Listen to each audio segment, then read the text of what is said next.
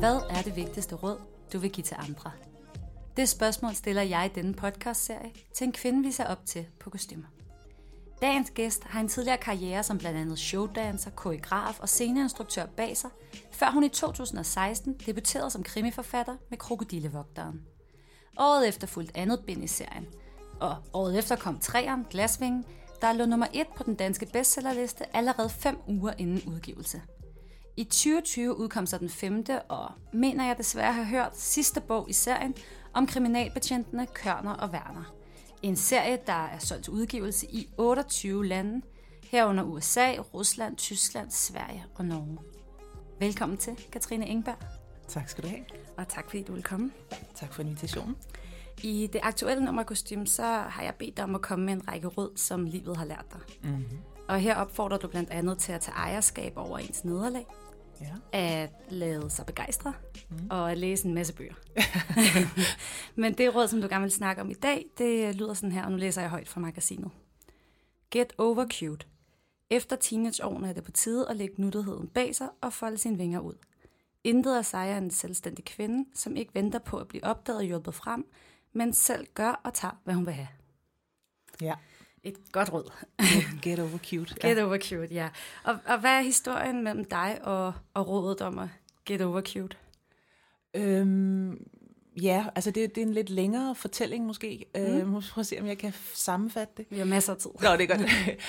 øhm, get over cute handler om øh, at droppe den passivitet, som... Øh, hvis man skal se på det sådan lidt kønspolitisk, vi kvinder i meget høj, meget høj grad er blevet socialiseret til at øh, leve med. Altså en eller anden form for øh, idé om, at vi først bliver til i mandens blik. Nu bliver det meget sådan, men, men det, det er den ene ende af, af, af svaret, at, at øh, Disney-prinsessen, hun sidder op på slottet og venter på, at prinsen kommer og redder hende og forløser hende, og når han gør det, så bliver hun noget. Så går hun fra at være øh, den fattige stuepige, øh, eller hvad det nu er, adoptiv datter med ond stemor osv., til at blive en prinsesse og en dronning. Og, og den fortælling ligger bare meget dybt i øh, mange kvinders DNA. Og, og det er også den, jeg er vokset op med. Og jeg er faktisk vokset op med en udtalt feminist mor, som smed eller brændte på hågen og havde grevinde Dan og klistermærker på hoveddøren og øh, gik i kvindegrupper og tog på femølejre osv. Så, så hun har i den grad øh, opdraget mig til det modsatte. Hun har faktisk også øh, nogle af de bøger, hun læste højt for mig, da jeg var lille, der byttede hun rundt på kønnene på hovedkaraktererne, simpelthen fordi det irriterede hende, at det altid var sådan, at det var pigen, der skulle reddes, og drengene, der var seje øh, så byttede hun rundt på dem. Kan du huske, hvilke bøger det var? Jamen, jeg kan tydeligt huske en, og jeg kan, jeg kan desværre ikke huske, hvad den hedder. Det er sådan en ældre børnebog, hvor øh, det var to, to drenge, og så en pige, der hedder Gudrun. Og jeg kan huske det, fordi min mor hedder Gudrun, og min mormor er jo, det er sådan et familienavn. Så, øh, og der kan jeg bare huske, at den her pige Gudrun, hun var mega sej, og det var noget med, at de skulle ud på isen og faldt igennem isen ned i søen, og Gudrun reddede drengene osv. Og, og i virkeligheden, så var det jo selvfølgelig Gudrun, der var den pjevse, og ikke Peter, eller hvad det nu hed. Men min mor byttede rundt. Så jeg er i den grad blevet præget til det modsatte. Og det til trods, så har jeg mærket øh, i meget udtalt grad, at jeg også, øh, også i kraft af min profession som, som danser, har, har haft sådan en, en, øh, en idé om, at hvis bare jeg var smuk nok og, og yndig og, og sexet og alt sådan noget, så ville jeg blive plukket øh, først af Hollywood, og så af en eller anden prins. øhm, hvilket jo er, det lyder fuldstændig absurd, men det tror jeg er, er, er sådan mange, i hvert fald i min generation, har, har haft det. Og hvordan oplevede du, at, at, at det kom til dig til trods for hele din mors forsøg på det modsatte? Ja, det er jo det er lidt svært jo at decifrere mm. øh, den der prægning. Hvad, hvad er det, der gør det ene, og hvad er det, der gør mm. det andet? Men det er helt sikkert, at øh, underholdningsindustrien har i den grad været med til at, at, at præge den del af mig. Ja, der er meget af det, som, som påvirker os, som sker i teenageårene, som ikke har noget med vores forældre at gøre som sådan. Øh, så selvom min mor har lagt et solidt sådan feministisk fundament i mig, så, så øh, da jeg var teenager, så jeg jo MTV, og, og alle de der 80'er film, vi, øh, vi har faktisk været inde i en periode øh, i min familie, hvor vi har genset nogle af de her øh, 80'er film, som er nogen, som jeg, altså jeg genser dem med stor glæde og synes, de er vildt sjove, men hold nu kæft, hvor er de sexistiske. Altså det er jo helt sindssygt, hvordan kvinderollerne er øh, så enstrengede og hjælpeløse og kun med, fordi de er kønne. I dem alle sammen. Alle de der Top Gun og Frækkeren politiet til, og alle de der film, som jeg er vokset op med. Så den prægning har jo fundet sted øh, i teenageårene, vil jeg tro. Ikke?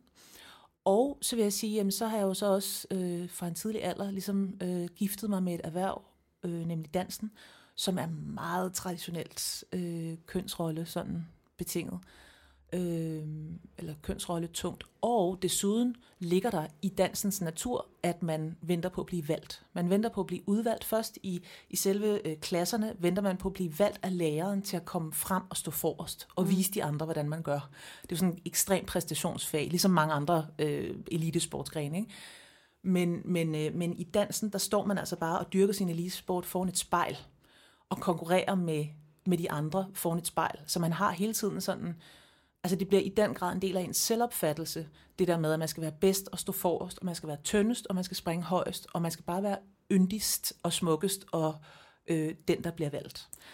Vil du, vil du fortælle lidt om, om hele den her med at gifte dig med dansen? Altså, hvad var det for nogle danseklasser? Hvor, hvor var du? Hvad, hvilken alder? jeg, jeg, jeg begyndte som, allerede som femårig til klassisk ballet, øh, og gik til det op igennem min barndom ved siden af skolen, holdt pause en gang imellem. Og sådan, jeg vil gerne på balletskolen. Og der satte min mor fod ned og sagde, at du skal have en ordentlig uddannelse. Øh, og no offense mod balletskolen, men det var så hendes øh, holdning på det tidspunkt. Så det kom jeg ikke.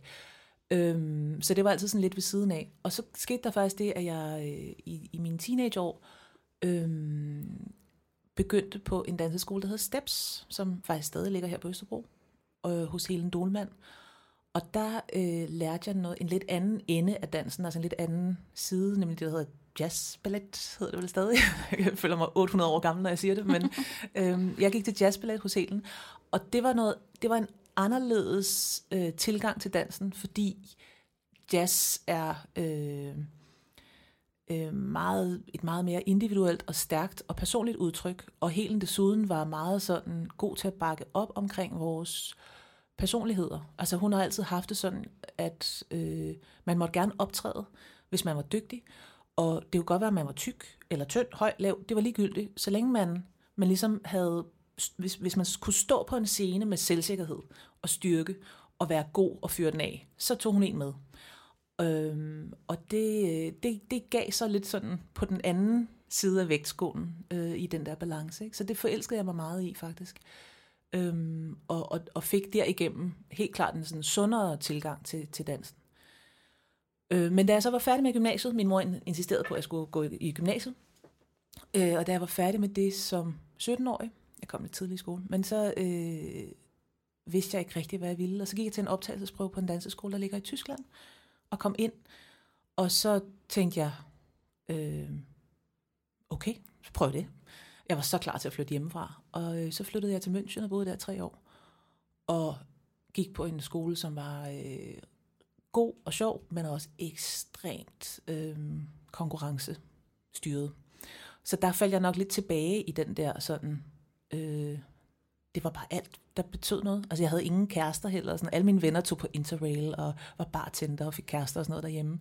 Og jeg gik bare på den her skole og trænede, trænede, trænede, trænede og sørgede for at være bedst og forrest og tyndest og stærkest. Og, og mest nuttet. Og mest nuttet også, ja, fordi så blev man valgt til, til forestillingerne. Og, og hvad var nuttet der? Jamen, nuttet, nuttet kan jo forstås i mange forskellige øh, hensener. I virkeligheden, når jeg, når jeg bruger det udtryk, så er det fordi øh, nuttet på en eller anden måde, altså fordi det jo er et, et barnligt udtryk, så er det noget, man, det, der er en, en passivitet bygget ind i udtrykket.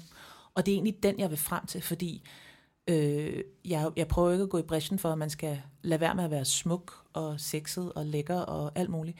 Det er passiviteten i, i, i begrebet, som jeg ikke bryder mig om. Og, øh, og den ligger, altså igen for mig, det, det er både noget kønspolitisk, men også for mig har det ligget i den der dans, at jeg har ventet på at blive valgt meget af mit liv. Øhm, af mænd og af arbejdsgiver, og af venner, og af alt muligt. Ikke? Og øh, da jeg først sådan begyndte at blive mere voksen, og forstod, at der var andre måder, man kunne leve på, altså man også kunne tage det, man gerne ville have, og gå efter det, målrettet, og fuldstændig åbent sige, det der vil jeg gerne, øh, og, og egentlig blæse på, at der så kunne være andre, der sagde, nå, kan du det? Eller at man så prøvede, og det ikke lykkedes. Øh, så skete der bare noget helt fantastisk med min selvforståelse. Og hvornår opdagede du det? Åh, oh, jeg vidste, du ville spørge. og det ved jeg ikke. Jeg ved det ikke helt. Øhm, ja, lad mig lige tænke mig om. Mm. Mm. Ja, jeg tror, der skete noget, da jeg blev mor. Mm. Øhm, og måske ikke så meget i kraft af selve moderskabet, men fordi det var første gang i mit liv, jeg for alvor hæve øh, hovedet ud af mit eget rektum og koncentrerede mig om noget andet end mig selv. Og det kan jeg jo også anbefale, det burde jeg måske i virkeligheden også have skrevet som et af mine råd, men, men, øh, men det er jo lidt svært at gøre, før da man har en, en meget konkret anledning til at gøre det. Og det får man, når man får et barn. Altså der, at man er simpelthen bare tvunget til at tage sig af et andet væsen øh, end sig selv.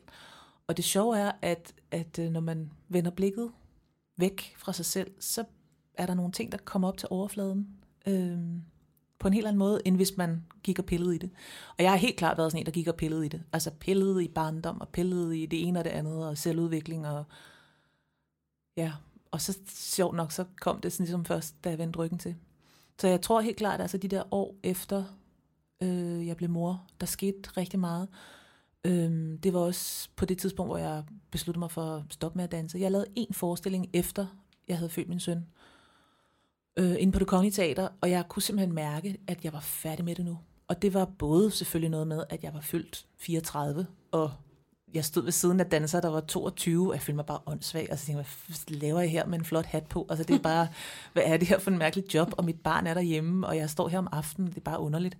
Men der var helt klart, jeg tror også, når jeg sådan kigger på det fra nu, at, at at jeg var færdig med den der passivitet. Altså jeg var færdig med at stå bagerst, og færdig med at, at få at vide, at jeg skulle plukke min øjenbryn, eller altså hvad jeg nu kunne få at vide. Jeg var bare over det. Jeg var over den der øh, nuttighed.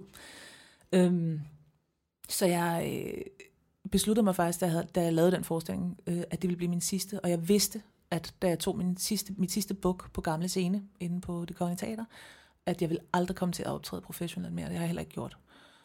Øh, og og det var, det var sådan et opgør også med, med passiviteten. Og så skulle jeg selvfølgelig, så skulle jeg igennem nogle år, hvor jeg ligesom ledte efter, jamen hvad så? Altså hvis jeg selv skal tage en karriere, og selv skal vælge mit liv, hvordan ser det så ud?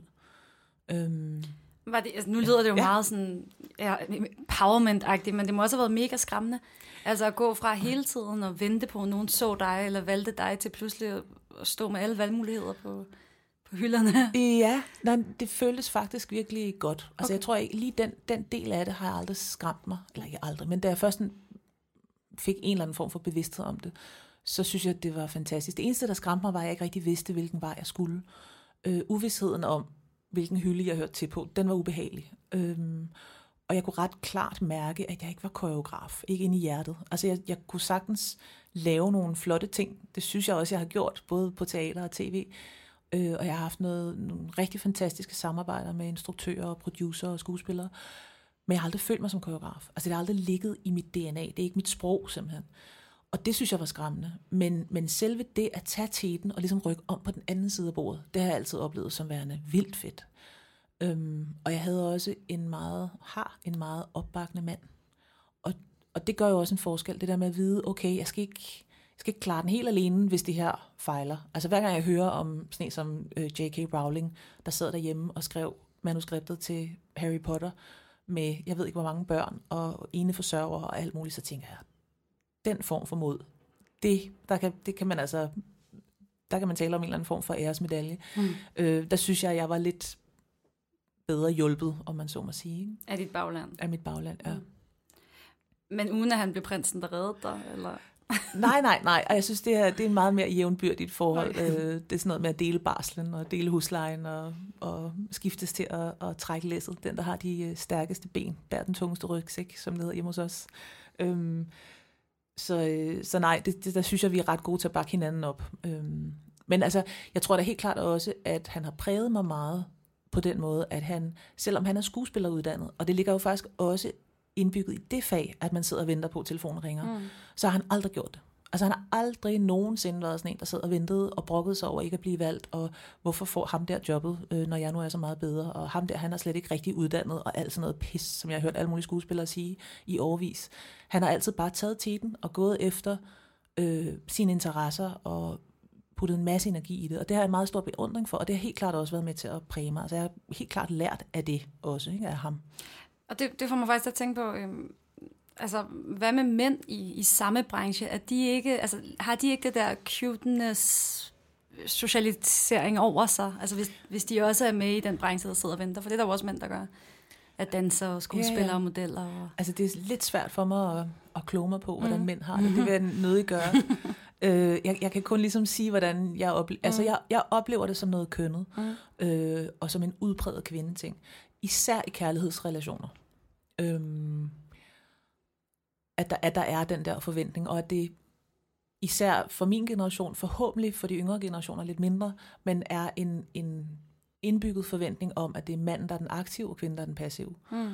Øhm, men, men det, derfor kan der sagtens også sidde mandlige dansere og skuespillere, der har den samme sådan, fornemmelse. Altså det, det vil jeg ikke afvise overhovedet.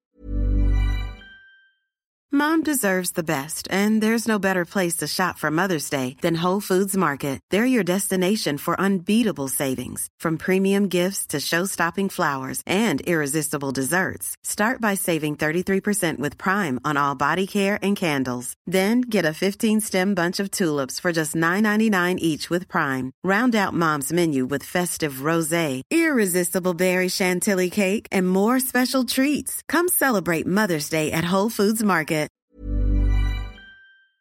Mm. Men det er, det er ligesom cute. Det er sjældent, vi, vi tænker, mænd er cute, eller at det, det, det, kan man, ord, det kan jo godt ske, men... Ja, eller måske nuttet. men, nuttet, ja, nuttet, men, ja, men der er heller ikke nogen mænd, der vil være nuttet. Nej. Jeg gider heller ikke at være nuttet, men Nej. altså, jeg tænker bare, at nuttet, det er noget, der skal blive mm. øh, i, øh, i, indtil man fylder 10. Mm. Altså, min søn på 11, han vil kraftedeme heller ikke være nuttet. Mm. Altså, det, ej, hvor bliver han sur. Mm. Selv når vi ser på børnebilleder, altså sådan små billeder, fra han var tre, og siger, at han er nuttet, så fandme nej. Mm. Og det kan jeg kun bakke op om. Jeg håber, at øh, forældre til, til kvinde, eller til pigebørn, mm. øh, gør det samme.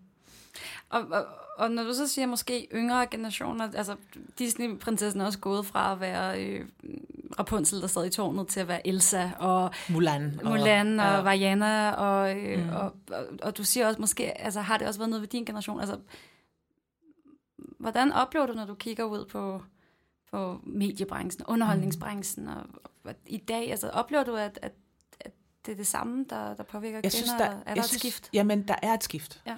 Der er også en enorm øh, arv, kulturarv.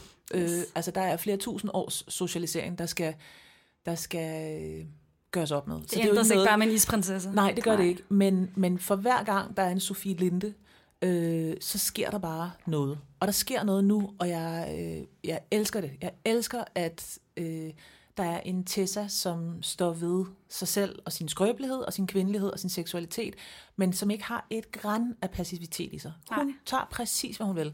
Og hun er ligeglad, hvad, hvad jeg synes om hende, og hvad du synes om hende. Altså, selvfølgelig bliver hun påvirket, men det er ikke noget, der, der hun lader det ikke komme ind og præge sig, hun lader det ikke holde sig tilbage. Og det er jo, det er jo den anden øh, store hemsko, der er bygget ind i, i cute, det er, at hvis du har den der, det der nuttighedsideal, du skal leve op til, så er der heller ikke plads til fejltrin. Og det er virkelig noget, som jeg oplever som en meget kønnet ting, at kvinder holder sig tilbage fra at våge pelsen, fra at satse, fra at øh, slå et kæmpestort brød op, fordi vi er så bange for at fejle. Fordi hvis vi fejler, så holder vi op med at være nuttet, og så er der ikke nogen, der kommer og, og henter os. Altså så bliver vi det der, så bliver vi øh, valpen, der bliver siddende tilbage i internatet. Ikke? Mm. Og det er der ikke nogen, der har lyst til at være. Mm. Og det synes jeg fandme er et problem. Og jeg, og jeg er så glad for at se den her yngre generation af kvinder, der bare tager teten i meget højere grad, og siger, hvad de vil have, og også siger, hvad de ikke vil have. Øh, de gider ikke at blive slikket i øret af gamle øh, lummermænd. Fint. øh, og, og jeg synes hele den her sådan, øh, nu har vi øh, den seneste sådan MeToo-bølge herhjemme, har jo fokuseret rigtig meget på overgreb af forskellige slags, og folk har øh, dissekeret hænder på låret, og jeg ved ikke hvad. Men i virkeligheden handler det jo om det. Det handler jo om ikke at gide at finde sig i at blive objektiviseret. Hmm. Fordi hvis man er lige meget værd, så kan man sagtens påskynde hinandens udseende, man kan også sagtens flytte, men man har respekt for hinanden. Det er jo mm. det, det, det handler om i virkeligheden. Og du har ikke respekt for noget, der er nuttet. Det tager du på skødet og ære og klør bag øret, og hvad ved jeg. Mm. Men, øh, men, men ja, så, så derfor, jeg, jeg synes helt klart, det virker som om, der sker noget, og jeg bakker så hårdt om det. Og så, apropos at slå et stort brød op, eller sats, eller sådan, så, ja. så gjorde du vel ret meget det? Ja, Altså, slå et stort sige. brød op, altså, og så nu bliver jeg forfatter. Ja. Hvor kom det fra? Øhm, altså, selve det med at skrive har ja. altid øh, boet i mig. Øhm, det er bare ikke noget, jeg har givet så meget plads. Og det er sådan, tror jeg, meget klassisk noget med, at jeg er vokset op med akademik, akademikerforældre og øh, væg til væg bøger i hele huset. Og derfor så var det det sidste, jeg skulle beskæftige mig med, da jeg selv blev voksen. Altså så ville jeg hellere lave teater og noget, der var farverigt og hurtigt og sjovt. Og, øhm, men det indhentede mig jo så bare. Det gør det jo. Den det der har arv. det med at gøre. Ja, ja det har det nemlig. så, øh, så jeg begyndte sådan netop, da jeg fik barn og blev lidt mere voksen, så begyndte jeg at skrive mere og mere. Og, og til sidst så havde jeg bare noget, der lignede begyndelsen på en historie. Og øh, apropos at slå et stort brød op, så viste jeg det til min mand, som sagde, han læste, jeg tror måske jeg havde 50 sider, og det var i øst og vest. Øh, men han læste og sagde, det der, det bliver du verdensberømt på. Det skal du bare gøre. Og, øh, og så sagde jeg, okay, fint. Så prøver jeg at skrive en bog. Jeg anede ikke, hvordan man gjorde. Altså, det, det gør jeg måske stadig ikke. Men, men du ved, jeg gjorde det bare. Øhm, og det er jo virkelig altså, så er man nødt til at lægge Get Over Cute på hylden. Ikke? Fordi det der med at skrive en bog, det er, hvis man er et skrivende menneske, så er det det mest følsomme, mm, der Det er også findes. en af dine andre råd, det der, du skriver om det der med at tage kritik til sig, men også ja. hvor sårbart det kan være for kritik, fordi at, det som skrivende væsen er det jo... Det sårbart. Ja. Altså det er mit allermest personlige udtryk. Mm. Og jeg tror ikke helt, at folk forstår, altså jeg kan stadig, hvis der sidder en eller anden i Polen, og læser en af mine bøger, og lægger en øh, øh, anmeldelse på sin Instagram, det kan godt være, at personen har 22 følgere og ikke kan stave, men hvis vedkommende ikke kan lide min bog og havler den ned, så bliver jeg ked af det. Mm. Jeg sidder i Danmark og bliver ked af det. Og så kan man sige, hvorfor dog det, og du har solgt, øh, jeg ved ikke hvor mange bøger og alt sådan noget, men det, det handler om, at det er mit allermest dyrebare personlige udtryk. Så det der med at skulle vise det til nogen, mm. altså at sende det ind til en forlag og blive antaget eller ej, eller det var sindssygt øh, grænseoverskridende og angstprovokerende. Øhm, men det er jo sådan, man lykkes. Det er jo ved at satse og ved at blotte sig, og først og fremmest også ved at sige højt, jeg vil det der. Jeg vil det der over, og så gå efter det. Øhm, og det er i den grad noget, jeg har skulle lære. Altså, jeg har virkelig, virkelig jeg troede i mange år, at jeg ville blive stoppet af Jacqueline Friis Mikkelsen på strøget og få en modelkarriere, fordi det var bare så indlysende, og så ville jeg komme til Hollywood, og så ville jeg på en eller anden måde bare få en Oscar, øhm, uden at have taget en eneste skuespilteam i mit liv. Altså, sådan noget fuldstændig Mathias, ikke? Og øh, ja, der skal altså en del mere knofedt til, har jeg opdaget, før man når nogen vejen.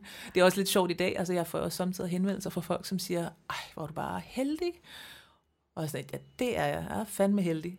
Og jeg arbejder æder mukke mig også hårdt for mit held. Øhm, jo mere man øver sig, jo heldigere bliver man. Og, og, og når du siger, at du, man skal sige, jeg ved det derhen. Hvad, hvad var det, du sagde? Var det, jeg vil være verdenskendt ja. krimiforfatter, eller ja. det, jeg vil udgive, eller jeg vil se mit jeg navn, være, eller hvad, hvad var det? Jeg vil være verdenskendt krimiforfatter. Jeg vil være verdenskendt krimiforfatter, ja. ja. Og det at turde sige det, altså ja. med jantelov og... Ja, ja. Ja, bare... Vice versa, ja. Vice versa. Ja. ja, ja. Nej, jeg sagde simpelthen, jeg vil være øh, den kvindelige øh, øh, pendant til Jon Esbø. Yes. Øh, som er verdens bedst sælgende krimiforfatter. Så mm. det arbejder jeg på. ja, du vil godt på vej.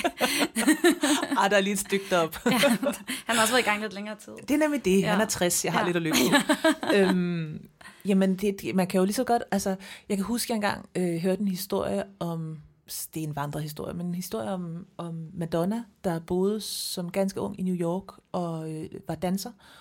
Og hun kom så op på et eller andet pladestudie og sagde, øh, I skal udgive min plade. Altså jeg skal lave en plade, og den skal I udgive. Og så spurgte de hende, øh, ja, nå, hvad, hvad vil du? Og så sagde hun, jeg vil, I want to rule the world. og så, så antog de hende. Mm. Og jeg tænkte, nå ja, det skulle da egentlig også. Altså, hvorfor, hvorfor sigte lavere? Man kan mm. lige så godt gå efter gå efter guldet, og så, så kan det være, at man når et andet sted hen, og det er jo også, altså prøv at det er jo også, jeg er jo, jeg er jo et voksen menneske, jeg har andre prioriteter i livet også. Det er jo ikke fordi, at jeg ligger søvnløs om natten, før jeg ejer hele verden. Det er mm. ikke på den måde, mm. men jeg kan jo lige så godt sætte min mål højt og sige, det, det er da den vej, jeg skal. Så det gør jeg. Fedt. Hvad hedder målet nu? Nu er du blevet verdenskendt krimiforfatter. Bare blive endnu mere? Ej, jeg synes, jeg synes, altså prøv at høre, Camilla Lægberg er solgt i 65 lande, så min skaldede 28, altså der kan sagtens komme flere til. Ja. Øhm, og så er det jo også, det er, det er stadig øh, tidligt i processen. Der er mange af mine, altså jeg er først lige udkommet i Frankrig for første gang, og Italien og sådan noget, så der er meget langt til at være etableret øh, stadig. Øhm, det lyder flot, men det er stadig sådan ungt og skrøbeligt, ikke? Øhm, men altså jeg er så sindssygt heldig, og jeg ved, det er et held, øh, og jeg ved også, hvor meget det betyder, fordi jeg netop i mange år ikke havde det sådan, at jeg lige nu er der, hvor jeg laver præcis det, jeg elsker. Altså præcis det. Jeg er fuldstændig vild med mit job. Øhm, så meget af det handler også bare om at blive ved, og blive bedre, og udfordre mig selv, og, og afsøge nye territorier inden for det samme. Øh, og det ved jeg godt, det lyder jo sjovere at sige, at jeg vil eje hele verden. Men, men i virkeligheden er det jo bare noget med, at jeg sidder på en fantastisk hylde, og hvis jeg kan få lov at blive siddende på den, øh, og få lov at udvikle mig, nu er jeg, som du også sagde i introen, jeg har ligesom lagt en serie bag mig, og skal til at i gang med en ny, og det er jo ikke givet, at folk gider læse den. Så, så der er jo hele tiden udfordringer bygget ind i mit fag. Altså, jeg synes, jeg er til eksamen hver eneste dag. Så, så jeg, jeg er ikke bange for, at jeg sådan kommer til at mangle øh, ambitioner og ting, der skal nås. Det, det ligger ligesom implicit i, øh, i det med at, at, at lave et produkt, som man gerne vil prakke folk på, at øh, de skal altså også helst ville have det. Mm. Og, og kan du godt i det, altså i følelsen af at være til eksamen hver dag, i nu er du jo blevet antaget på et forlag, men i hele det med at sende ind til et forlag, at blive anmeldt, at blive læst, kan du godt lægge hele det der cuteness, behov for at plise fra dig i alt det? Ja, det kan jeg øh, øh, sommetider. Altså ikke ja. altid og ikke hele tiden. Men øh, jeg har for det første en medfødt egenskab, som er, at jeg, når jeg går ind på mit arbejdsværelse og lukker døren, så er det det eneste, der tæller, det er øh, historien. Og det, altså, jeg tager det simpelthen ikke med ind til skrivebordet, som man siger. Jeg kan sagtens, altså som, som jeg også sagde før, jeg kan sagtens blive ked af det, eller påvirket, eller men jeg tager det ikke med ind. Og jeg har også sådan lært at passe på mig selv. Altså jeg læser ikke rigtig anmeldelser, fordi der, jeg får så mange af dem hele tiden fra hele verden. Altså alle mennesker er jo blevet anmeldere på de sociale mm. medier, og alle sørger for at tagge mig, uanset om de elsker eller hader det. Øhm, så så øh, det er sådan holdt op med, for det, det påvirker mig for meget. Det mm. gider jeg ikke. Det, det roder i mit hoved. Øhm, men, men, men jeg har altid været ret god til ligesom at, at lægge alt det der hul om hej bag mig. Og jeg ved også, at succes og det modsatte, altså succes og fiasko, er ting, der kommer og går. Altså det bølge, bølger, øh, og enten er man oppe på toppen eller nede i en dal, og så skifter det. Så jeg tager det heller ikke helt så alvorligt, de der sådan små op- og ned gange. Og det andet, jeg har, er, at jeg har en lille øh, kreds af mennesker omkring mig, som jeg stoler absolut på. Og som er nogen, jeg har kendt fra længe før jeg blev forfatter. Og, øh, og de hjælper mig også meget med ligesom at øh, holde prioriteterne i orden. Altså min familie og mine bedste venner og min redaktør. Så du ved, på den måde, så, jeg, så føler jeg ikke, at det påvirker mig så meget. Og heller ikke den der, åh, oh, bare ikke de kan lide mig, og bare jeg bliver valgt, og altså, mm som, som du beskrev før? Nej, altså jeg vil, jeg, jeg, grunden til, at jeg lige tøver, er, at jeg vil sindssygt gerne svare ærligt på det. så jeg prøver lige at afsøge, hvordan jeg egentlig har det. Fordi selvfølgelig, altså jeg skal ikke prøve at, altså, at lade som om, at, det, at andres blik på mig ikke betyder noget. Selvfølgelig gør det det. Øh, jeg har også taget mig op på i dag, og en halskede og noget, fordi vi to skulle mødes. Øh, nu har jeg gået rundt i mit corona-sommerhus øh, eksil i flere måneder i joggingbukser. Så det betyder, selvfølgelig betyder det noget, og det betyder også meget samtidig. Øh, men jeg lader mig bare ikke styre af andres forventning. Altså jeg skriver ikke det, som du vil læse. Jeg skriver det, som jeg vil skrive. Og så mm. håber jeg, at du vil læse det. Øhm, I sådan en podcast som i dag, siger jeg det, jeg ægte tænker, og så håber jeg, at dem, der lytter, kan føle sig forbundet med det. Og hvis ikke de kan det, så er det bare i orden, så må de godt slukke. Så jeg tror, at, at øh, jeg, jeg føler, at jeg i meget høj grad har lagt cute bag mig. Det må jeg sige. Cute er nederen. For cute er at være passiv. Cute er at være passiv, mm. ja. Ja, Katrine, tusind tak, fordi du kom ind til mig her tak. i studiet i dag. Øh, Det har været en stor fornøjelse. Og tusind tak til dig, kære lytter, fordi du har lyttet med til det her afsnit af vores podcast-serie Mit Bedste Råd. Hvis du vil høre nogle af de andre, synes jeg, rigtig gode livsråd fra Katrine, så kan du finde dem i det aktuelle nummer af kostym. Og så kan jeg lige fortælle, at du i næste afsnit af Mit Bedste Råd kan møde skuespilleren Amelia Høj. Hvis du vil høre tidligere afsnit af Kostym Podcast, så finder du vores programmer på Spotify, Apple Podcast eller Google Play. Musikken er som altid lavet af Sherpa, og i redaktionen der sidder Christoffer Myggen Jul og jeg selv. Jeg hedder Olivia Nepper Vinter, og jeg glæder mig til, at vi lyttes ved igen.